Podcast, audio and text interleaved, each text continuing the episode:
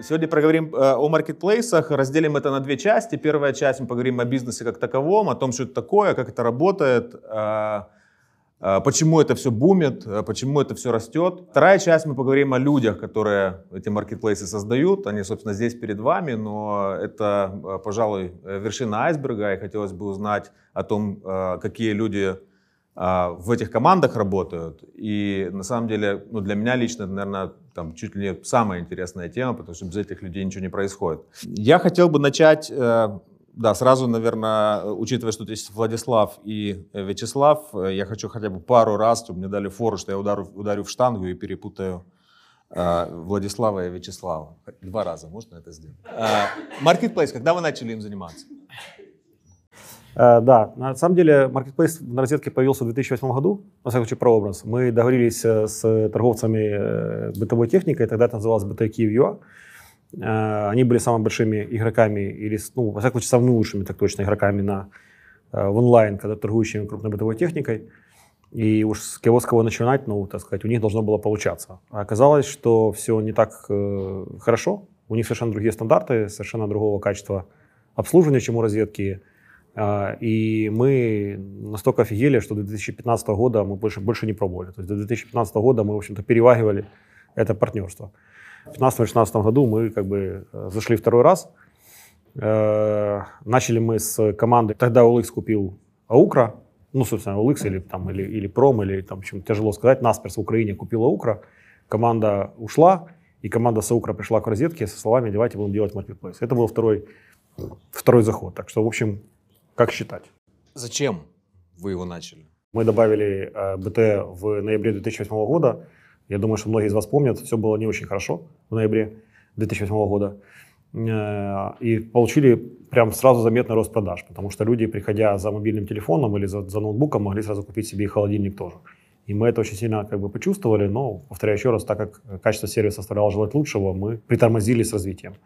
А сейчас Marketplace продает э, примерно 20 миллионов товаров, и они закрывают э, огромное количество э, потребностей клиентов, которые мы закрыть не, мы закрыть не можем. Ну, в связи там, с происхождением товара, если хотите. Фактически мы, мы пытаемся предоставить людям выбор всего, что им может понадобиться в одном месте.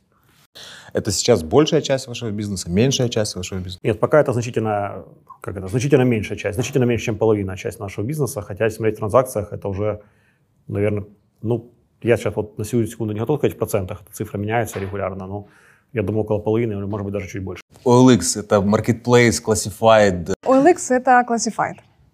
Что такое classified? Э, не Камильфо говорит, что это доска объявлений, давайте как бы не будем об этом.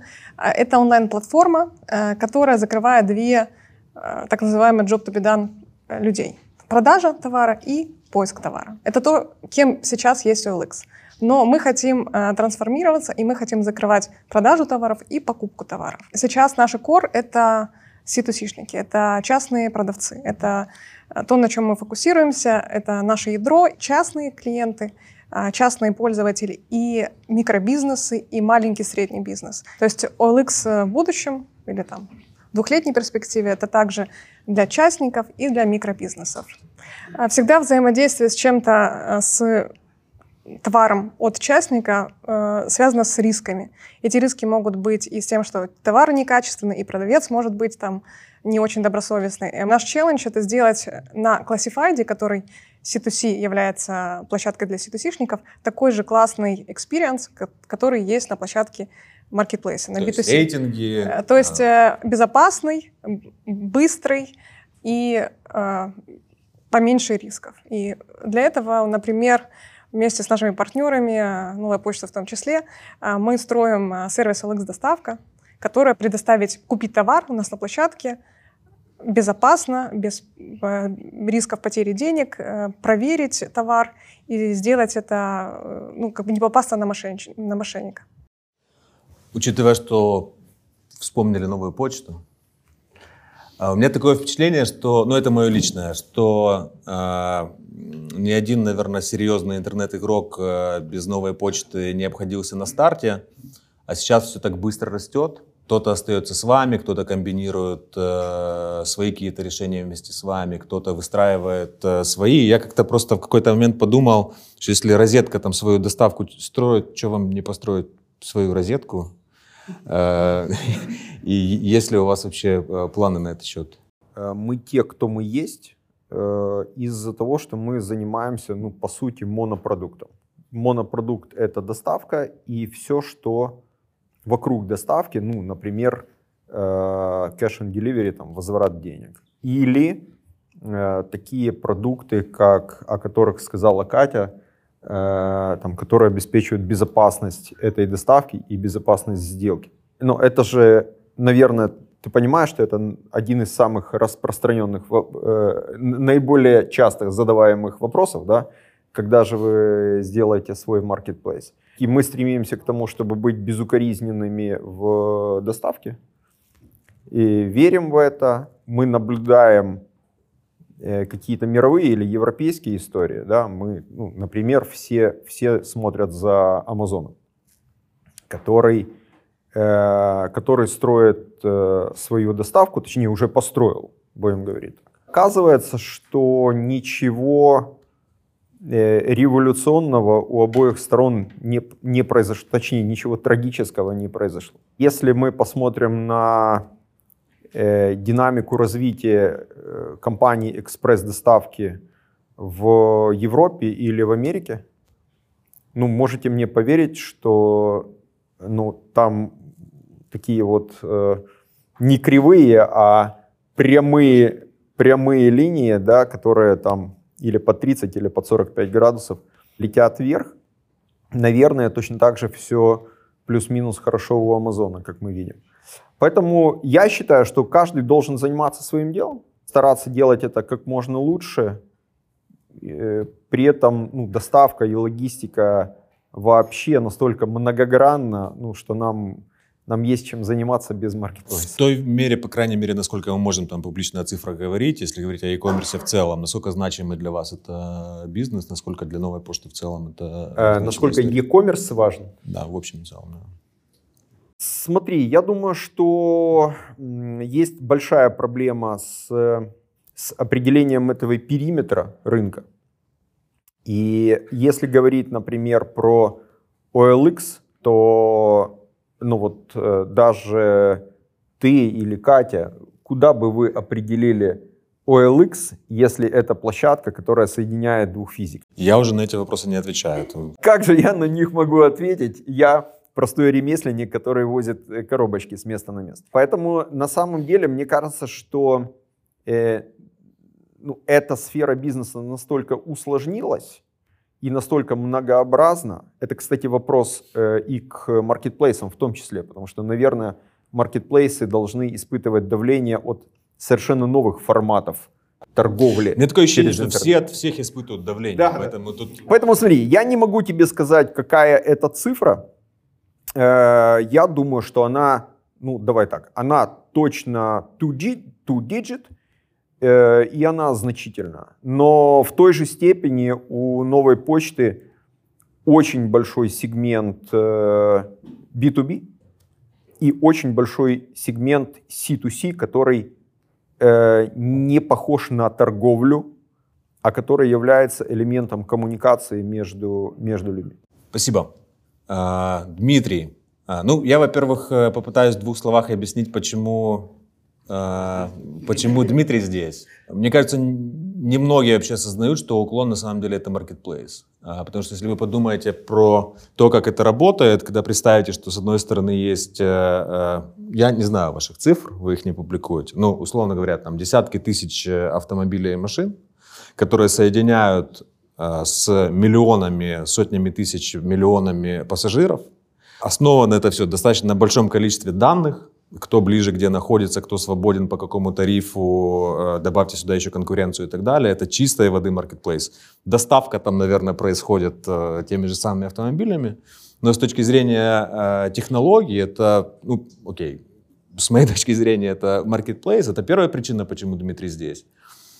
И вторая причина, я с самого начала, наверное, смотрю за, за тем, как вы развиваетесь, и самое большое, наверное, восхищение, которое меня вызывает, как вы вообще могли устоять и в каких-то даже, не знаю, городах, сегментах, насколько я понимаю, занимаете достаточно серьезные лидерские позиции по, по сравнению с международными игроками. Ведь рынок такси это такой часто кровавый океан, когда кто-то заходит, начинает субсидировать деньги в маркетинг водителям. То есть нужно или на это как-то отвечать, или сидеть на это смотреть, терять долю рынка, понимая, что потом вернешься к этому. Сори за длинный вопрос. Расскажи, пожалуйста, о том, как все работает. Вот если, не знаю, там 3-5 минут, те цифры, о которых ты можешь сказать, э, в каких вы городах есть в Украине, э, по крайней мере, количество этих городов, сколько у вас водителей, сколько у вас пассажиров, какой вообще масштаб бизнеса на данный момент? Ну, смотри, уклон, он, может, он, конечно, выглядит не как маркетплейс, но он маркетплейсом был с самого начала. Вот как зарождался, мы приняли решение, что мы не владеем активами, да, мы концентрируемся на том, что мы сводим тех, кому надо, э, кому надо ехать, и те, кто готовы отвезти. Да? Поэтому все эти машины, которые там десятки тысяч, там сотни тысяч, которые ездят с нами, это не, наш, э, не наши парки, да, это как бы или водители-частники на своих машинах, или это такая новая э, бизнес-модель, так называемые таксопарки, да, когда человек или там компания покупает машины и ставит их Э, подключает к агрегатору, да, то есть либо к нам, либо к Uber или Болту. Вот. Э, мы как бы пробовали тоже чуть-чуть залезть в эту сферу, да, то есть даже начали какой-то автопарк, но поняли, что это вообще не наше. Э, ну, Вы с автопарка начинали, диспетчерской службы начинали, насколько я помню, правильно? Диспетчерской службы, но потом попробовали именно автопарк. И мы поняли, что там есть люди, у которых это получается намного эффективнее, они знают, где эти машины э, пригнать, притащить, там, я не знаю, растаможить как-то. И нам лучше вот все-таки концентрироваться на своем э, продукте, на маркетплейсе, то, что мы умеем, как бы сводим э, клиента, водителя, Э, работаем в маркетинге. И, в принципе, если говорить об объемах, то сейчас мы работаем в 27 э, городах Украины. Киеве и в Днепре мы номер один. Да, мы, например, можем смотреть открытые источники. Это, например, Монобанк. Да, он публикует, э, сколько транзакций такси, да, мы как бы смотрим и валидируем. Есть еще как бы такие же тоже информация других компаний, плюс есть обзоры, мы проводим там типа JFK и тому подобное. То есть тоже мы как бы сравниваем свое положение на рынке. Мы все, я думаю, вот все втроем там обладаем достаточно точными данными друг об друге, там есть куча вариантов, и как бы понимаем, где мы и где они. Вот. Дим, ну объясни, как, ну, как ты объясняешь то, что э, хотя бы вывод для себя как команды, как вы объясняете то, что у вас получается э, достаточно успешно противостоять этим товарищам, у которых глубокие карманы? А, который, каждый из которых, заходя, начинает э, здесь э, аттракцион невиданной щедрости какое-то время, да, ну слушай, у них вот эта щедрость, она только в самом начале, да, потом э, эта щедрость э, все равно у них э, заканчивается, да, они уже начинают думать о какой-то там операционной эффективности. Честно говоря, вот если говорить про Uber, мы вообще не сильно понимаем, что с ними происходит. Такое ощущение, что у них э, тут нет абсолютно фокуса и действия достаточно как бы безграмотны, да, тогда, когда надо реагировать за рынком, как-то где-то включаться, где-то противодействовать конкурентам, они, у них такое ощущение, что у них там лаг в действиях там, я не знаю, в полгода. Вот. Bolt намного более сильный конкурент, но, опять же, они не сильно работают на, на бренд, они больше работают вот на как бы такую частотность э, поездок, просто вот нагоняя промокодами людей, и за, за счет этого у них аудитория намного... То есть, ну, чтобы ты понимал, э, сравнивая наших э, пассажиров и их пассажиров, то у нас частотность, э, человек делает 6 поездок в месяц, у них 2,5. То есть это ну, такой разбег, э, ну, тут тоже какая-то ну, результат их стратегии. Да? Вот. Мы больше концентрируемся э, на такие вещи, как бренд, сильный, ну, от, отстроить сильный локальный бренд, да, где-то фокусируемся на каких-то э, вещах, там, в пиаре, в, в маркетинге более таком точечном. Да. Болт он заливает вначале скидками, потом такой как бы стихает, потом опять заливает. И такие вот мы даже видим по, по, по их графикам, что у них такие как скачки идут.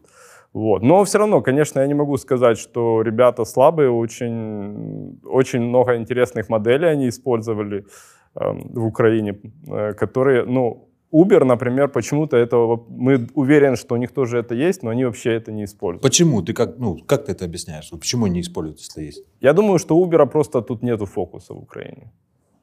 Ну, иначе я это не могу объяснить, потому что ну, это просто... Местами кажется, что они тут ничего не делают. Ну вот, кстати, если про иностранных игроков поговорить, с новой почтой вот тоже вроде бы номинально как бы все более-менее есть, но э, вы настолько качнули рынок, как ты объясняешь, что у вас из иностранных игроков э, нет достойного э, соперника? Я имею в виду достойного с точки зрения там, сопоставимых каких-то объемов, масштабов.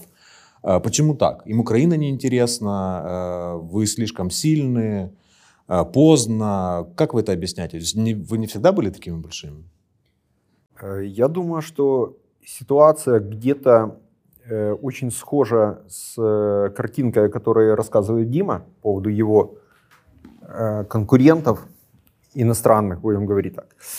Эм, ну, мы, если говорить про какие-то громкие имена э, зарубежные, то в, принципе игра с ними закончилась в середине 2000-х для нас. Э, ну, все стало понятно.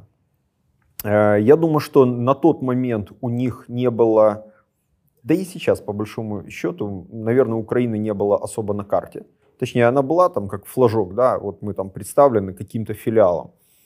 А, все эти, все эти компании, ну, на тот момент большая четверка, да, сейчас это э, ну, условно большая тройка, они представлены здесь какими-то филиалами или франшизами, в которых ну, нет, э, нет страсти на самом деле к завоеванию. Другой вопрос, что э, ну вот мы являемся партнерами э, компании DPD, есть такая европейская очень сильная компания, они номер два после DHL. Ну вот мы, э, мы их э, партнеры здесь, а они наши партнеры по доставке в Европе. Когда мы говорим о, ну, о своих масштабах и о своих объемах, объемах DPD Польша, они улыбаются и утверждают, что такого не может быть. Э, что в Украине не может быть столько, э, ну, столько посылок. Хотя мы точно знаем, что в Польше э, на одного гражданина Польши приходится ровно в два раза больше посылок, чем в Украине. Поэтому я думаю, что это все про то, что глобальные компании очень часто проигрывают локальным игрокам. Наверное, это тоже про фокус. И это то, о чем надо задуматься, когда тебе хочется пойти на новый рынок. Ты понимаешь, что тебе надо найти где-то какой-то еще один атомный реактор, чтобы э, драться там так же, как и здесь. Вот про новые рынки я тоже хотел поговорить, но перед этим вот э, почему Аукров исчез? как иностранный игрок. У нас просто остался на тот момент Пром и, и OLX. Как ты это объясняешь? Почему, как бы, что произошло? Мне кажется, вы их просто не заметили. Просто вот взлетели, а они вот где-то растворились. Ну, а почему OLX появился тогда, скажи? Э, прошу прощения? А почему тогда OLX появился, если Укр исчез? Ну, я не вижу связи прям вот такой прямой. Ну, я думаю, что какие-то успехи и неуспехи, скорее даже не бизнес-модели, а скорее успехи и неуспехи э, команды если честно. И ответить, почему тот или иной умер, как бы, ну, это так же... Хорошо. Вопрос не сколько про Укра, сколько про то, что э, вот есть ощущение, что есть розетка, да, и есть там все остальные. Вот какой-то вот розетки номер два, ее не, сильно видно. И больше вопрос в том, почему вот это все-таки не такой кровавый океан, как в той же России. Давайте отбросим там политику. Но если посмотреть на то, что происходит в России, это просто какая-то колоссальная история. А, Европа, развитые страны, Китай, я вообще молчу, что там происходит. Азия, за которую все рубятся. А в Украине розетка и все остальные. Смотри, ну, во-первых, розетка не суперприбыльная. То есть, если посмотреть, например, на прибыльность там эпицентра, например, открытых данных, да, то эпицентр намного богаче, чем я. Ну, в смысле, чем розетка, да? В перспективе там, ну, они же не такие взрослые, ну, в смысле, не такие старые, они там, первый эпицентр открылся в каком-то там 2005 году, или что такое. Очень, очень похоже по возрасту на розетку. Ну, то есть до этого был какой-то бизнес там, который как-то назывался, а потом появился эпицентр. Э, поэтому тут тоже надо понимать, так сказать, не переоценивали мои успехи. Да? То есть э, классно быть самым лучшим парнем на этаже, там, или, может быть, даже в подъезде. Но вот э, давайте сравнивать себя с, с кем-то еще достойным для сравнения. Вторая история по поводу того, почему, ну, я думаю, что я ни одного успешного бизнеса не слышал, который может ответить на вопрос, почему получилось. Потому что когда не получается, я это там часто говорю, когда не получается, ты всегда находишь причину, почему не получается. Не хватило денег, э, злые конкуренты, плохое государство, это, да. А если получается, ну, так и должно было быть. Поэтому э, почему розетка и там нет никого больше? Ну, ну, во-первых, мы достаточно взрослые, да, то есть мы к тому положению, в котором мы сейчас находимся, мы шли, в общем-то, 17 лет. Во-вторых, э, тут уже говорили про фокус несколько раз, у нас нет другого бизнеса, у нас есть только бизнес розетки. А, ну, я как бы понимаю, что это не совсем корректное сравнение, или, может быть, вообще некорректное сравнение, но тем не менее, у нас была своя доставка, а, и с новой почтой мы начали работать в 2013 году, и работать мы начали с новой почтой, когда своя доставка, это был как бы отдельно стоящий бизнес, который, в общем-то, я финансировал, там на ну, я не знаю, сколько процентов, но на, на большую часть процентов, скажем так, да. Когда этот отдельно стоящий бизнес в 2011 году решил, что все очень сильно растет и все очень круто, э, есть Купи VIP, который, ну, Купи VIP, который, да, который супер хорошо растет, надо заниматься одеждой. Вот. И бизнес перекладывал мои деньги с доставки, перекладывал в одежду. Закончилось все тем, что как бы бизнес не существует, остались долги, мы потеряли как бы собственную, ну, собственную доставку, и с 2013 года мы как бы молимся на новую почту. Э, и это, наверное, тоже разговор про фокус. Поэтому, наверное, наверное, я предполагаю так, да. Есть ли примеры успешные, как бы там, э, ну, серийных предпринимателей, предпринимателей, которые там одновременно делают все, ну, конечно, есть. Но их просто во много раз меньше, чем тех, у кого получилось что-то одно. Или получается что-то одно. Поэтому это просто менее рисковая операция. Круто, что ты вспомнил про «не получилось». Катя, у вас же не все получается. Да? Вот, э... а у вас есть достойный конкурент в, а, в авто, а, есть сильный лун в новостройках, а, растет шафа в фэшне. Почему не получается? Государство, что там Слава говорил, э, обстоятельства? Смотрите, тоже можно э, сейчас говорить про фокус, но на самом деле э, несколько составляющих. OLX — это горизонтальная площадка, которая оперирует в многих сегментах. И в авто, и в недвижимости, и в товарных категориях, и работа у нас есть, и сервисы, очень много всего.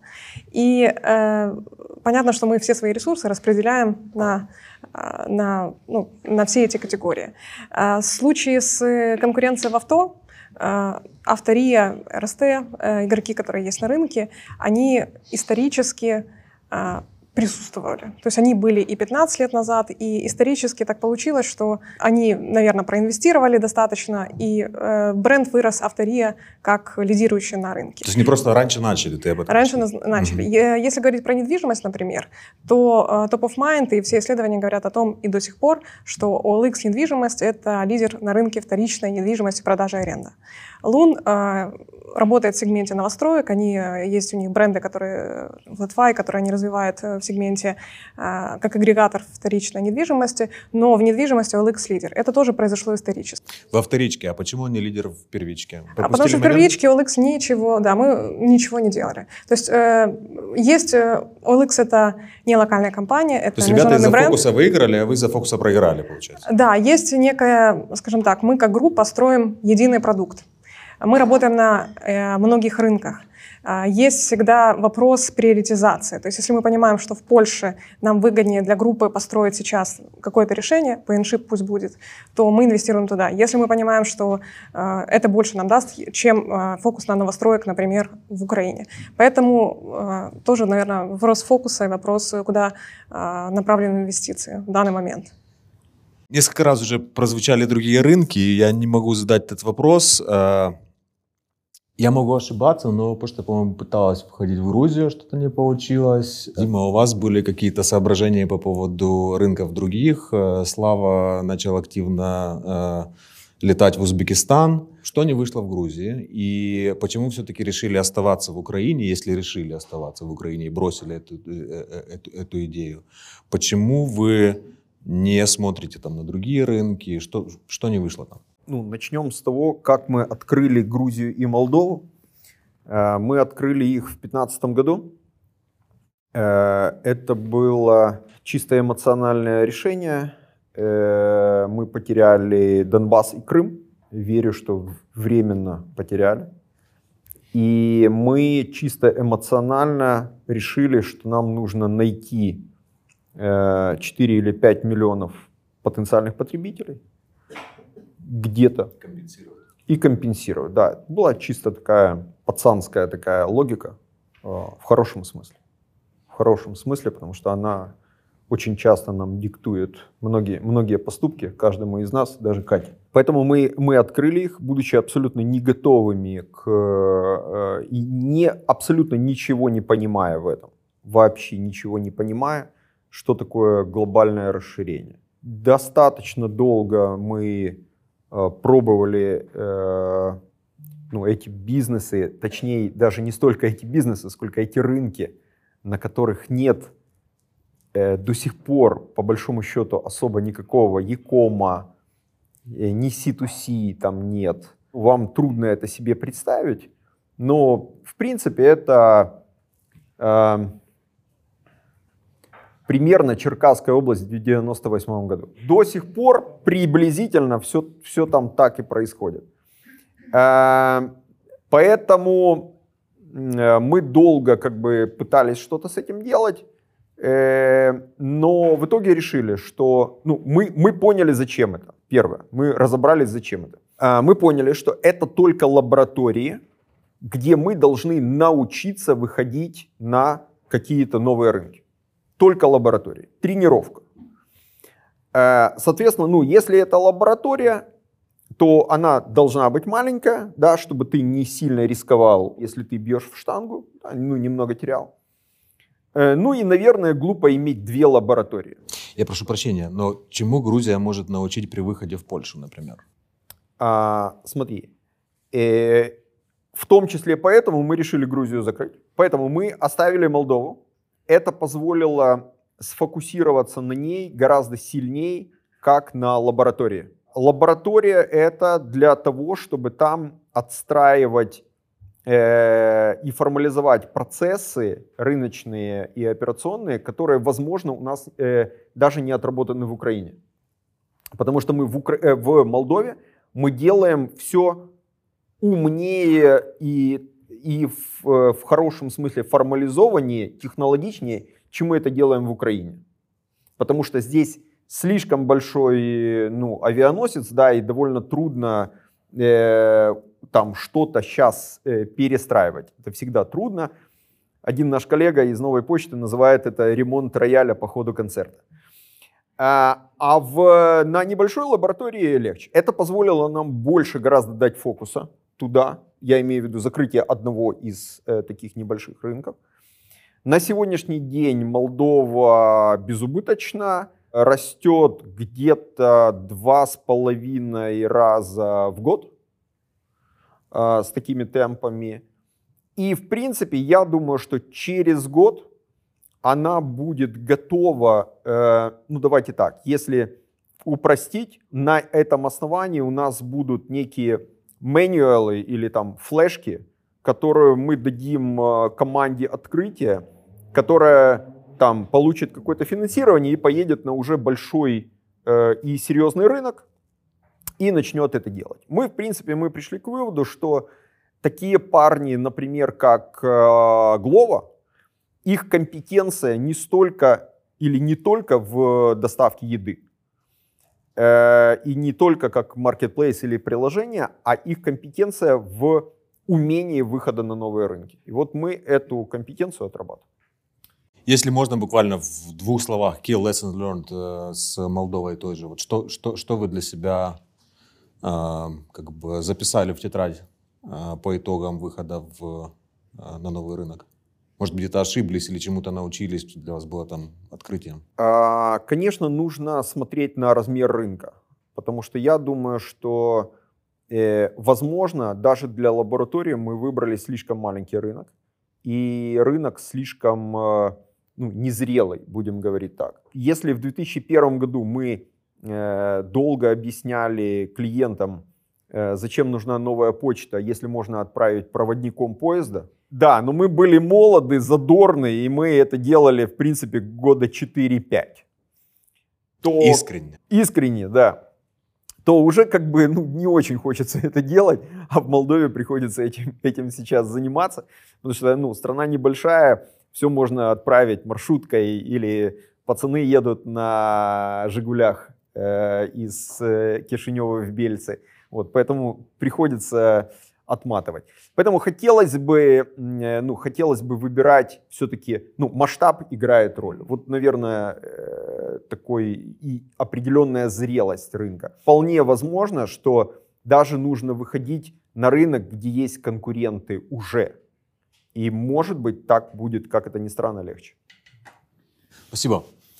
Дим, а вам зачем другие рынки? Чем Украины не хватает? У нас были планы вообще выйти в Африку, да, ну, конкретно в Кению, да, мы рассматривали эту страну, съездили туда, и вот все истории страшные, что нам рассказывали, они вообще не подтвердились. Э, там прекрасно можно делать бизнес, не хуже, чем в Украине. То есть мы не нашли там ни одного блокера, чтобы не запуститься. Но вот грянул ковид, мы тогда отложили запуск, а потом вот как Слава тоже решили, подумали, что нужно что-то попроще, чтобы протестировать, и тоже открылись в Молдове. Вот, это какой-то стандартный полигон для, для испытаний, причем не, не самый простой. Конкурентный рынок. Да. Жигули, я же тебе говорил. Э, на самом деле, да, мы столкнулись с такими вещами, ну, элементарно, просто вот, что сложнее всего там с лигалом, да, у нас вышло. То есть э, э, там набрать команду, подготовить продукт, запустить какие-то процессы, э, договориться с, таксо, с автопарками, это все, найти партнера, это все казалось там несложно, но нам просто элементарно там не открыли счет, да, то есть и, и, и все, да, и ты как бы начинаешь искать какие-то варианты, начинаешь делать это из Украины, это еще более там сложная история, и вот так оно у нас немножко навернулось, то есть какие мы выводы вынесли, что надо начинать с лигала, все остальное это уже закатывается там очень-очень просто. Эм, как бы вот так, да. Но расти надо. Почему? Потому что в Украине мы где-то вот, ну, у ребят, я не знаю, у них может быть еще там э, рынок большой. У нас, э, честно говоря, вот, ну, в Киеве мы занимаем 40%. Ну, если брать вот райдхейлинг. Да, можно говорить, что да, там можно еще раскачать там, и отобрать там немножко у частного владения автомобилем, там у общественного транспорта, но это Переведи все... не... на русский райдхейлинг, чтобы люди понимали. Ну, райдхейлинг, я не говорю такси, да, но по сути это... Почему? Потому что такси это подразумевает там лицензии, это таксометры, водители, которые работают как сотрудники в автопарках, а райдхейлинг это то, чем мы занимаемся, да, когда человек на своей машине Э, может взять заказ через нас и как бы отвезти пассажира, и на этом заработать. Узбекистан. Почему? И lessons learned. Что там работает иначе? Очень, ну, для меня было очень неожиданно. Там тепло. Тепло. Теплее, Там по крайней мере. вкусный плов. А, да, на самом деле большая страна. А, и мы, как бы, похоже, в Украине недооцениваем размеры государства. Извини, ты как-то выбирал, куда пойти, или оно как-то само... Если а, выбирал, то как, как, как вы смотрели Ну, на, во-первых. Э, да, то есть есть э, там несколько стран, которые, которые близкие, условно говоря, куда идти, наверное, не надо, да? Наверное, не надо. Это, ну, Россия, понятно, э, Белоруссия, потому что это уже часть России, и Казахстан, потому что Казахстан, в принципе, часть Таежного союза, с одной стороны, с другой стороны, как бы там, в принципе, в Казахстане людей меньше, чем в Узбекистане. Вторая история по поводу, почему Узбекистан. Там у нас есть офлайн партнеры э, это существующий, достаточно успешный э, офлайн ритейлер и у нас есть надежда, что у нас что-то с ними получится. Ну, в смысле, сказать, что их, их, их экспертиза и локальность, и наша экспертиза помогут нам э, достичь успеха. Э, ну, собственно, начали мы там три месяца назад. Ну, собственно, первая продажа там была даже, даже меньше, чем три месяца назад, там, два месяца назад. Поэтому говорить о чем-то рано. Э, могу только пока, пока могу говорить только по э, выбору. Да. Это единственная страна на территории э, постсоветского союза, у которой население увеличилось с момента развала Советского Союза. Э, это страна, которая 6, по лет назад сменила президента, который объявил, объявил rule of law. Э, есть нюансы, как бы, наверное, есть нюансы, я отсюда не вижу их. Да? Наверное, есть нюансы с точки зрения применения этого rule of law, но такой истории, которая была, скажем, там, Э, там, 7 лет назад, скажем, там, бизнесы не отбираются. Супер хороший пример для Украины. Как только появились слухи о том, что разведка открывается в Узбекистане, э, попросил встречи, меня попросил встречи посол Узбекистана в Украине, э, который сказал, что государство всячески поддерживает.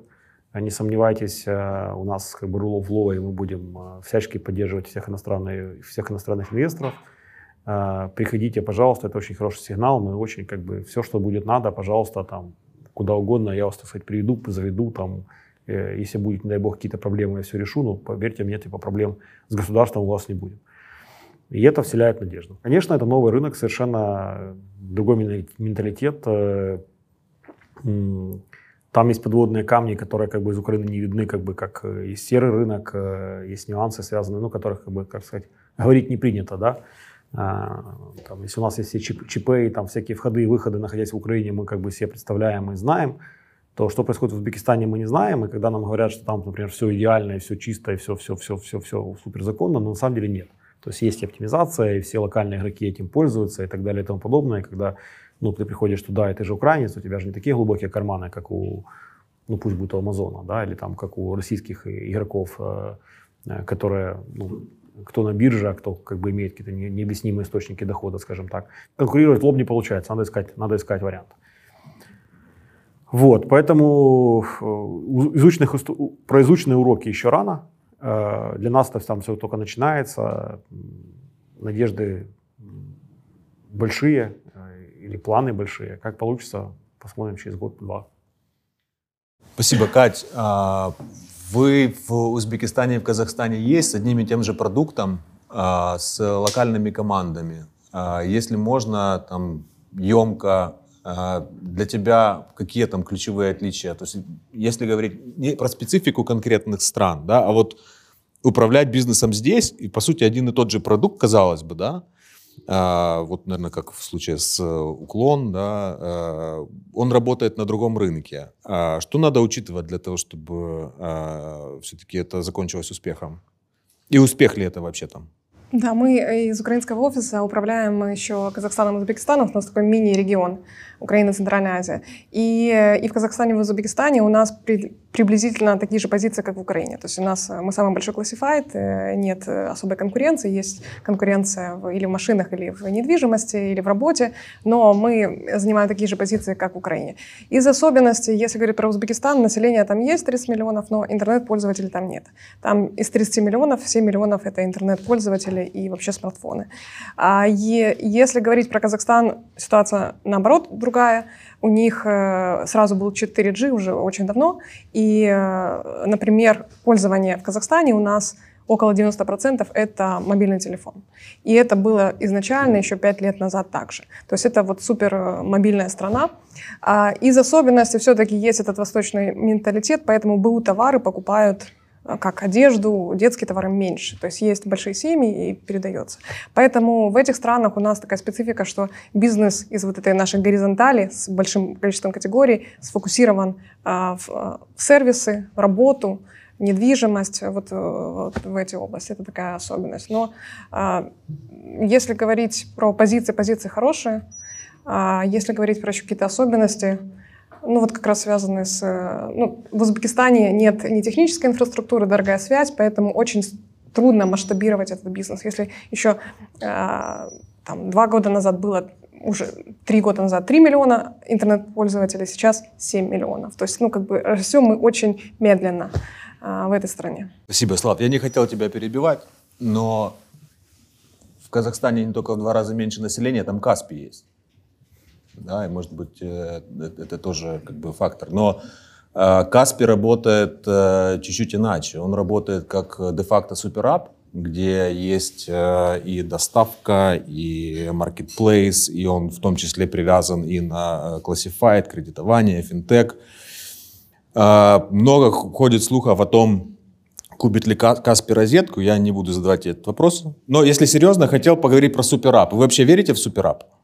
А, вот что такое суперап, может быть, для, э, для более широкой аудитории? У нас эта история не сильно развита. У нас, грубо говоря, если э, мы говорим о финтех-продуктах, такси, доставка еды, а, переводы там, ну окей, переводы деньги на карту это тоже, это тоже финтех, э, чаты, чуть ли не знакомства. Например, в таких странах, как Китай, а, есть Baidu, WeChat, есть огромные приложения, которые там де-факто являются окном вообще в интернет. Или там, не знаю, 70% сервисов, которые интернет в интернете там, максимально востребованы.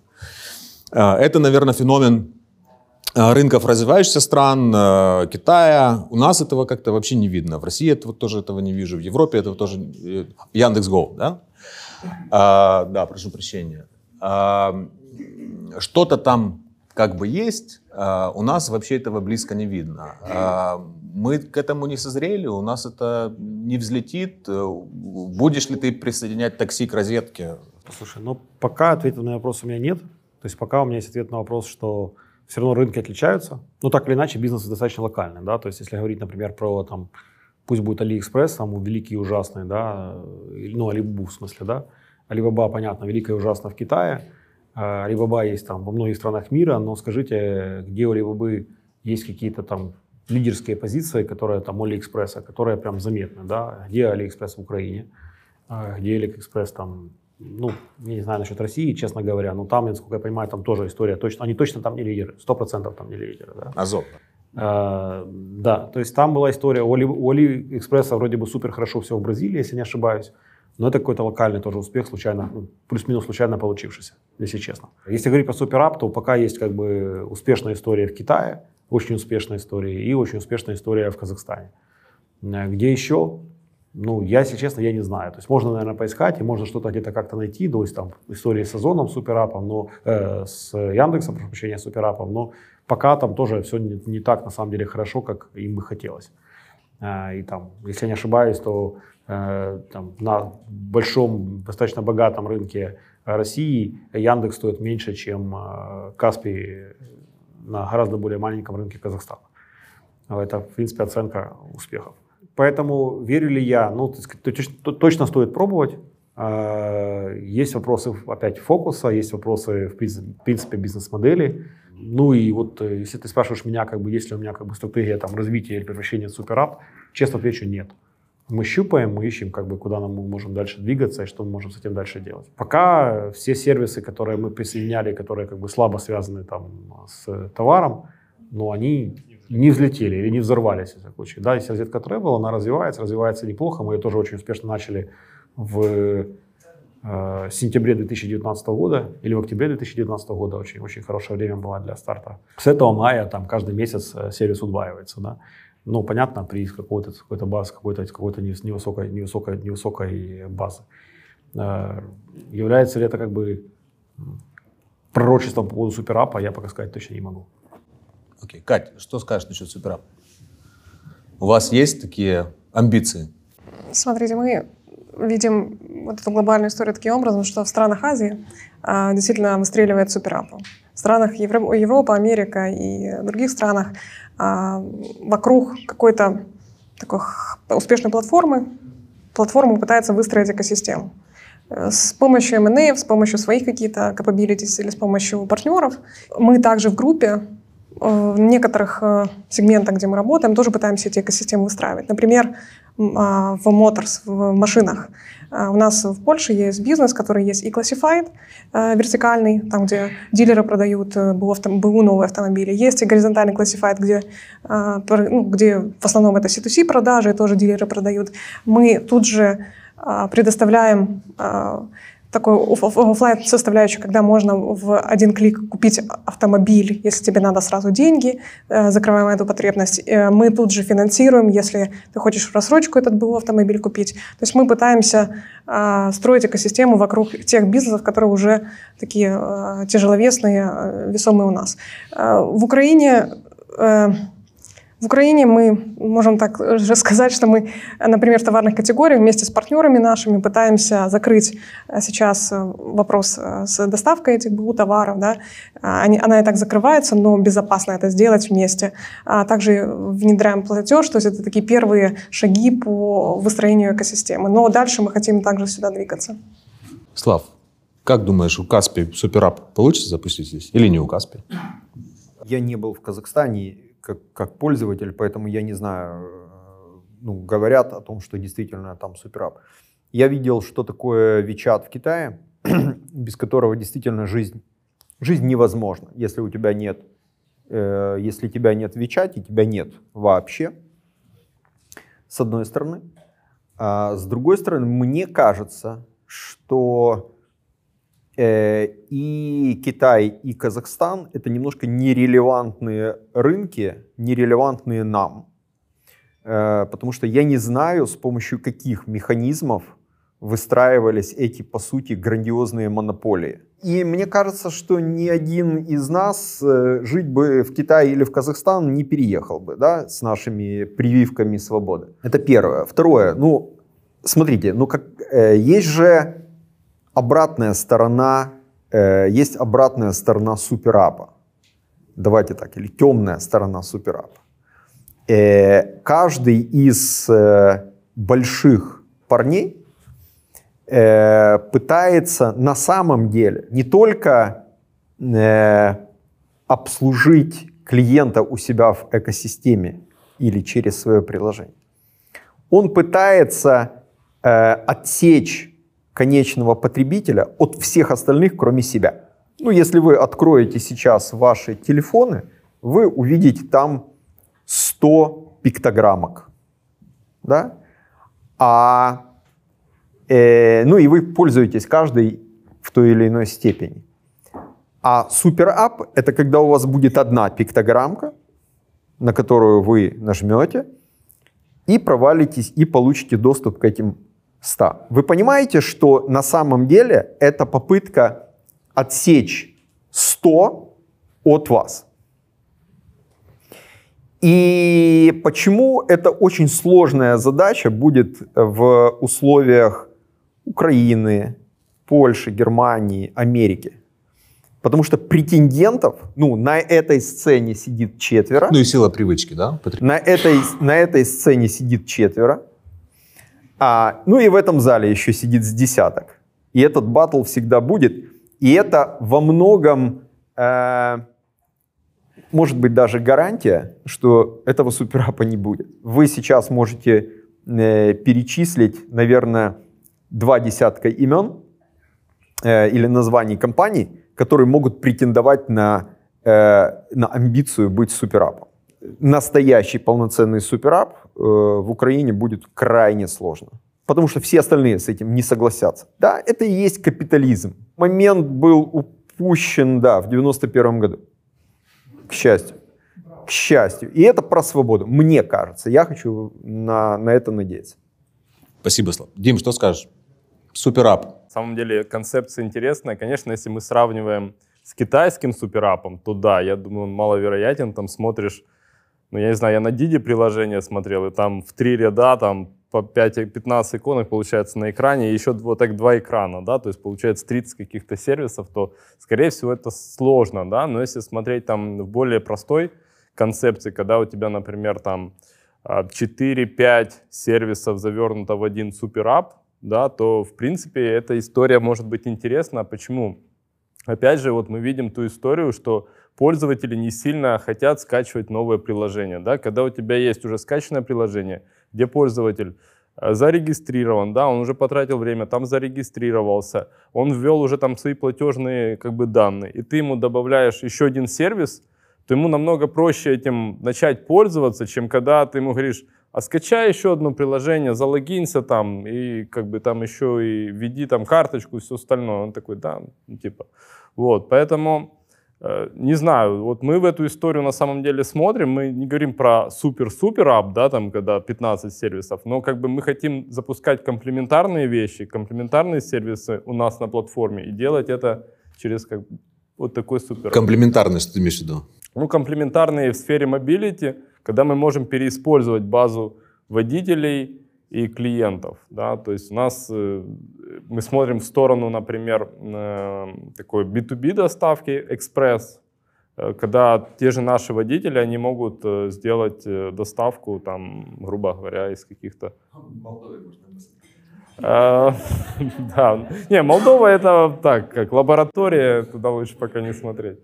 Вот. У нас есть э, планы по карпулингу, то есть это когда мы матчим несколько поездок в одну, да, с, с одних секторов или районов, или из пригородов. То есть, в принципе, эти вещи мы хотим как вот э, запускать э, вот на, как на платформе какой-то. Поэтому... Вот. Круто. Время идет. Наверное, бизнес, этот блок закрою вопросом про рост. Ну, по крайней мере, в моей логике, для того, чтобы э, там, оказаться там, где э, каждый из вас или каждая из ваших компаний оказалась сегодня, вы, наверное, что-то делали там 3-5 лет назад для того, чтобы это произошло сейчас. А для того, чтобы этот успех развить, а, через такой же, там, как минимум, промежуток времени, вы должны во что-то инвестировать сейчас и делать это достаточно, достаточно агрессивно. То есть там тоже должен быть фокус, у вас наверняка есть какие-то внутренние истории, внутренние дебаты о том, внутренние дискуссии, куда инвестировать.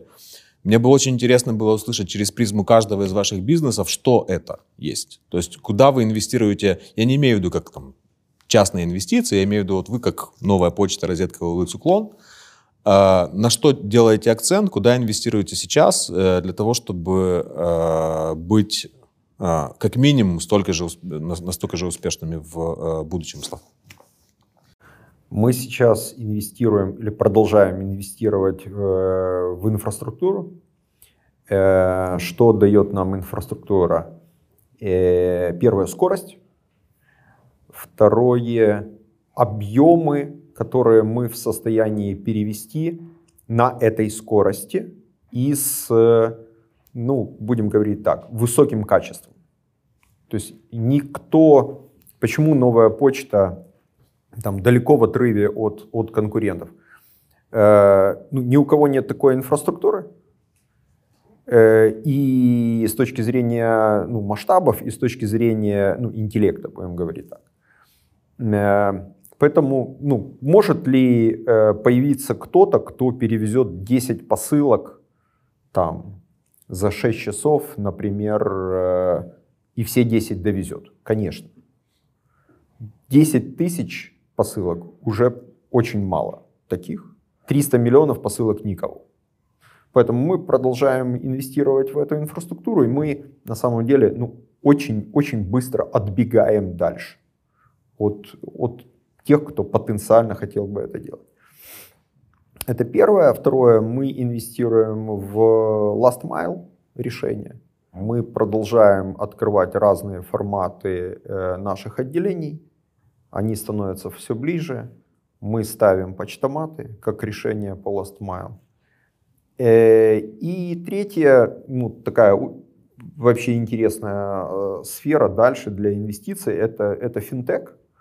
А, тут открываются как бы возможности, там, законодательство облегчается, и э, ну, для, для финтеха открываются большие перспективы все больше и больше, да, банкам, наверное, будет все тяжелее держать клиентов, финтех становится легче.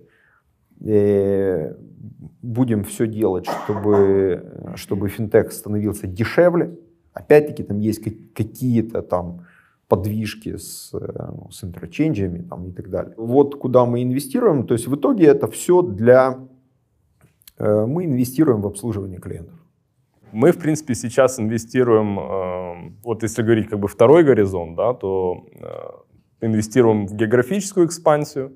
Причем мы не сильно там смотрим даже, вот, ну, не сильно будем смотреть на PNL, да, то есть нам там э, главное зацепиться там одним сервисом, да, почему? Потому что, опять же, через эту концепцию супераба мы понимаем, что, например, такси, райдхейлинг может быть базой для чего-то там Та же инфраструктура, как в случае да, с... Да, по, по большому счету там можно зарабатывать на чем-то другом, да, зайдя просто основным продуктом, но потом на, на нем раскатав там что-то другое, например, там даже фин-услуги, да, то есть как вот у Uber происходит в Америке, да, они на финуслугах э, зарабатывают, например, тоже значительную часть, м, а основной продукт, например, может быть даже там убыточен.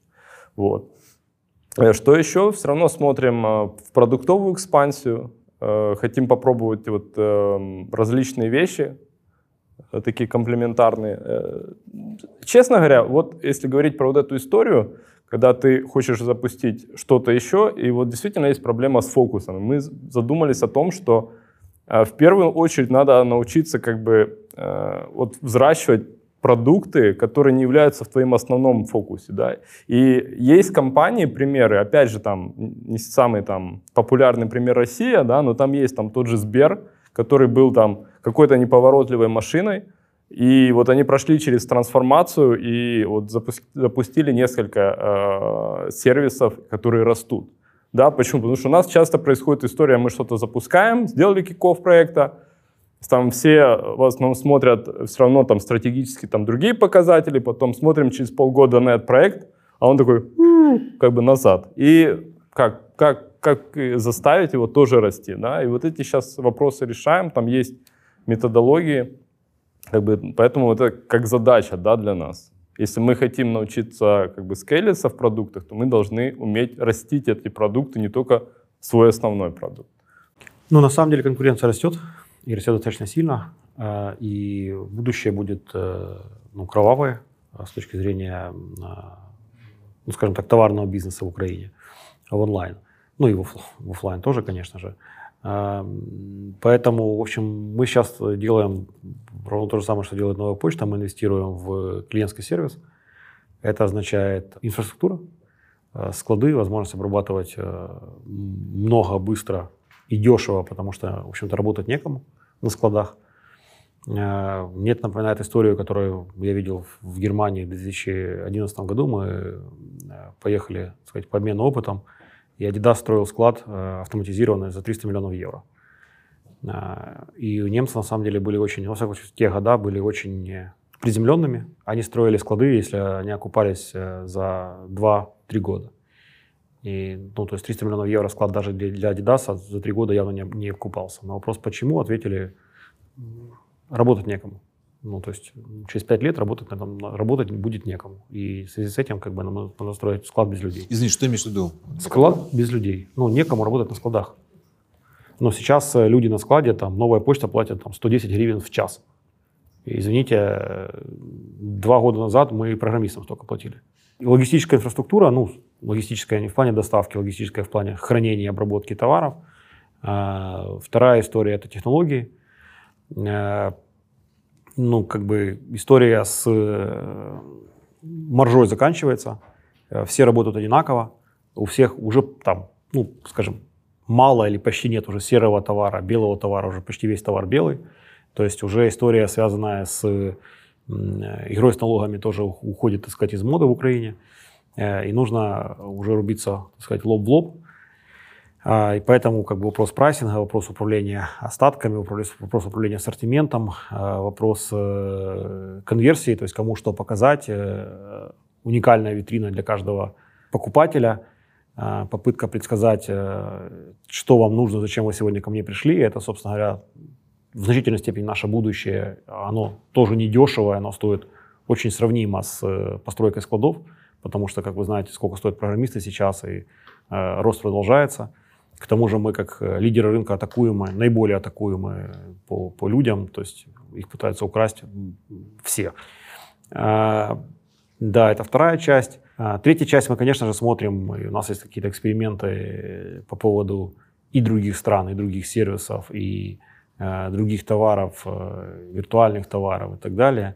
И это такая история, которая, ну, мы инвестируем, скажем так, в эксперименты и смотрим, как бы, надеемся, что списать из них придется минимальное количество.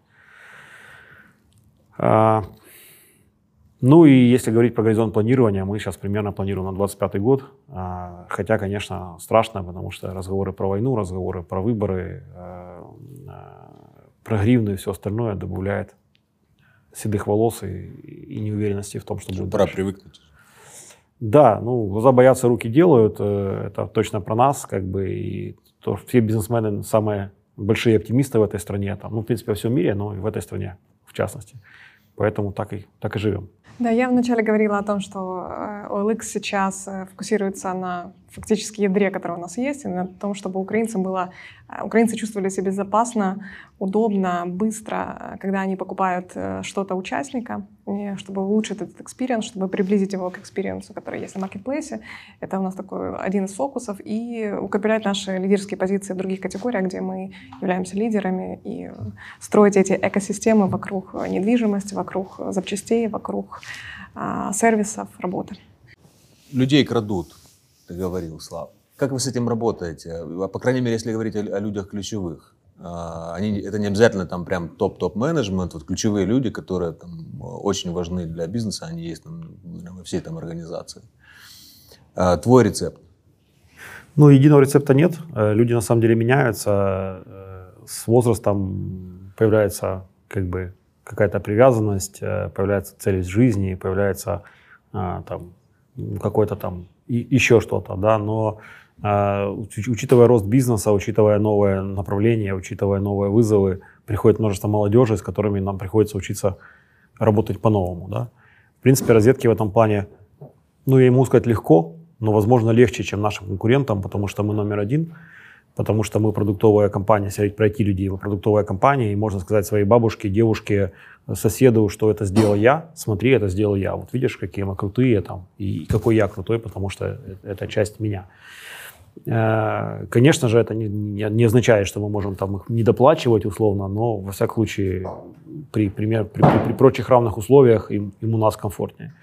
Вторая история, э, так или иначе мы понимаем, что ну, кроме как бы цели в жизни, скажем, да, и цели, ради чего ты это делаешь, э, у нас есть ну, я стараюсь этого избегать, но тем не менее, если эта история связана, ну, в смысле, избегать на, на публике, назовем это так, да, есть история, связанная с влиянием э, бизнеса на людей, не только как бизнес, да, не, то есть не, не просто купи-продай, а какие-то социальные инициативы, разные социальные инициативы и э, улучшение. И это тоже на самом деле влияет на людей, как бы кто бы что ни говорил, насколько я не был э, скептичен по этому поводу, да, то, ну, это, это, тоже, это тоже работает. Э, ну, а есть какие-то генетические факторы, как я уже говорил, там, это зарплата, это там, рабочее место, это подход э, к людям, страховка, э, отношения, так сказать, связанные с пандемией. Большинство в компании э, работает удаленно по-прежнему. Мы предоставляем сейчас возможность выбирать, скажем так, лидерам команд Э, я сознательно ухожу от IT названий, как бы, да, лидером команд. Выбирать, работают, работают ли они в офисе или работают они удаленно, и люди сами как бы находят себе как бы баланс. На самом деле это очень, очень для них ценно, потому что э, директивное, например, решение, ну вы все видите, наверное, там все эти новости, да, что директивное решение там Apple вывести всех в офис приводит там к каким-то значительным потерям. Ну, мы как бы на, на каком-то отрезке там лет в 3-5 поймем, насколько они были правы, но вот э, Пока у нас, например, таких потерь нет, потому что нет директивных решений. Ну, я не знаю, как, тяжело как сказать, взять и составить весь список, но это, наверное, основные факторы, которые сейчас есть.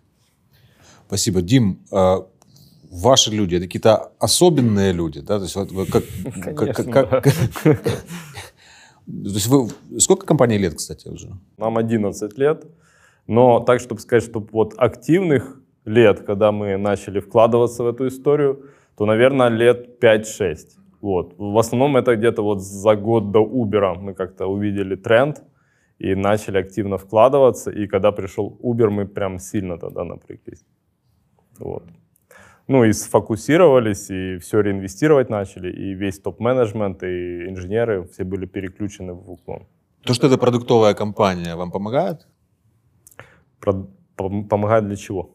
Для найма людей? Для их удержания, для того, чтобы они у вас оставались, для того, чтобы росли у вас? Слушай, ну один момент а, это даже мешало, да, почему? Потому что мы работаем здесь как, ну все равно будем говорить как такси, да, и многие, то есть столкнулись с такой проблемой, что было сложно вот нанимать инженеров.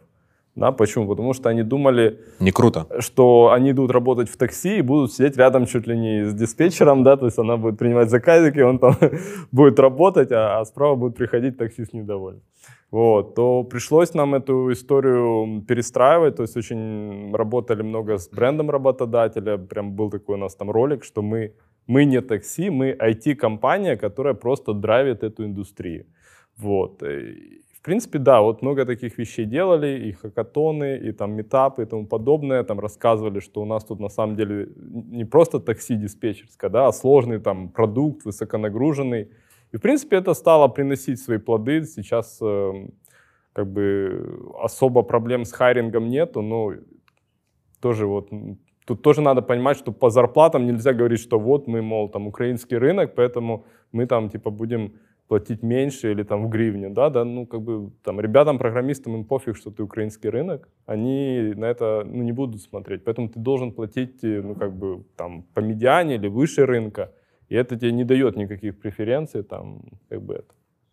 Но все равно надо работать в плане своего там положительного бренда, каких-то там социальных инициатив, что ну, ты компания, которая как бы от людей для людей, да, а не просто. Слав, вы гремучая смесь такого суперпрогрессивного и в хорошем смысле олдскульного, да, системного.